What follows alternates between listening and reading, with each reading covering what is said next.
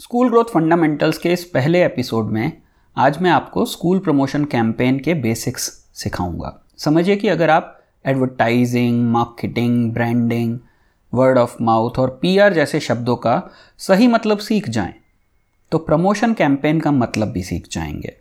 तो सबसे पहले एडवर्टाइजिंग और मार्केटिंग को समझते हैं। थोड़ा ध्यान से सुनिएगा। एडवर्टाइजमेंट वो छोटा मैसेज है जो आप बार बार एक बड़ी ऑडियंस को भेजते हो। और उधर मार्केटिंग वो बड़ा मैसेज है जो आप चुनी हुई एक छोटी ऑडियंस को भेजते हो। मतलब pamphlet digital advertisement hoarding banners वगैरह वगैरह, ये सब एक छोटा मैसेज देते हैं जो आप एक वाइड ऑडियंस को भेजते हो। तो ये सब एडवर्टाइजमेंट है। मान लो कि आपने नया स्कूल खोला है और आप एडमिशन ओपन का हैंडबिल बंटवाना चाहते हो। तो आपको ये एक ही पैम्फलेट बार बार, कम से कम तीन बार तो अपने कैचमेंट एरिया में बंटवाना ही होगा। अब आपके हैंडबिल के रेस्पॉन्स में आपके पास कॉल्स आए या लोगों ने विज़िट किया या आपको सिर्फ़ उनका डेटा ही मिल गया। एडवर्टाइजमेंट का काम बस यहाँ पर खत्म। अब शुरू होती है मार्केटिंग और जैसा मैंने पहले बताया, इसमें आप एक बड़ा मैसेज एक छोटी डिफाइंड ऑडियंस को भेजते हो। मतलब जो भी लोग आपने एडवर्टाइजमेंट से ढूंढे हैं, वो आपके यहाँ ऐसे ही एडमिशन नहीं ले लेंगे। आपको इनके साथ काम करना पड़ेगा।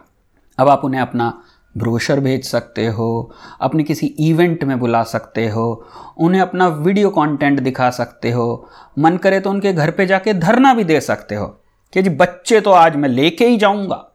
पर इतना सब करके भी आप कुछ उखाड़ नहीं पाएँगे।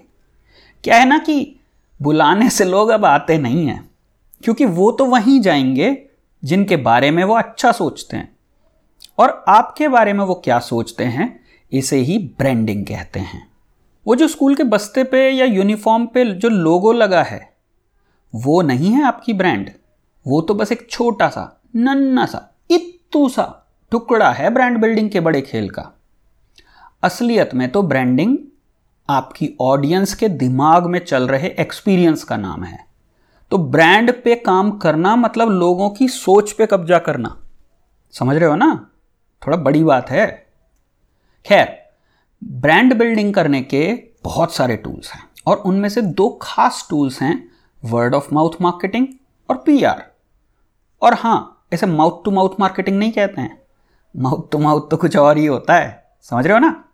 तो इन दोनों तरीकों से आप अपने स्कूल का ब्रांड कम्युनिकेशन इंप्रूव करते हो। वर्ड ऑफ़ माउथ कैंपेन्स के द्वारा आप ये गवर्न करते हो कि आपको जानने वाले लोग आपके बारे में दूसरे लोगों से क्या बात करेंगे। क्योंकि अगर आपने इसे कंट्रोल नहीं किया तो आपका कॉम्पिटिटर करेगा।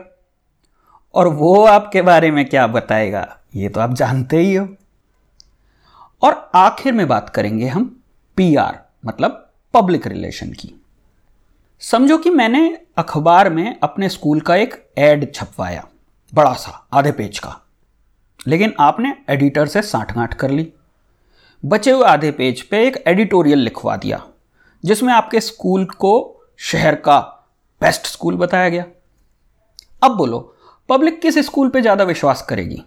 एडवर्टाइजमेंट वाले पे तो शर्तियाँ नहीं करेगी। और क्योंकि प्रिंट मीडिया इस बात को बहुत अच्छी प्रकार समझता है। इसीलिए आज ज़्यादातर एडिटोरियल और आर्टिकल एडवर्टाइजमेंट से ज़्यादा के भाव पे बेचे जाते हैं। और इसे ही कहते हैं पी आर। ये जितनी स्कूल रेटिंग्स निकलती हैं या ये जितने अवार्ड्स बिकते हैं, और भी बहुत कुछ होता है पी आर के खेल में। समझ तो गए ही होंगे।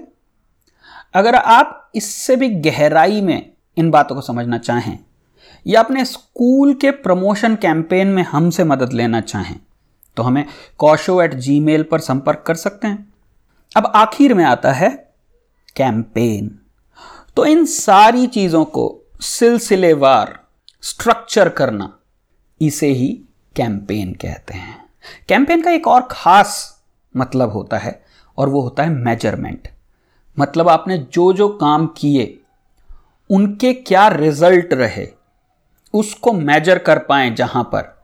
ऐसे एक पूरे सिस्टम को हम कैंपेन कहते हैं। चलिए तो फिर अगले एपिसोड में मिलते हैं एडवर्टाइजमेंट के बारे में जानने के लिए।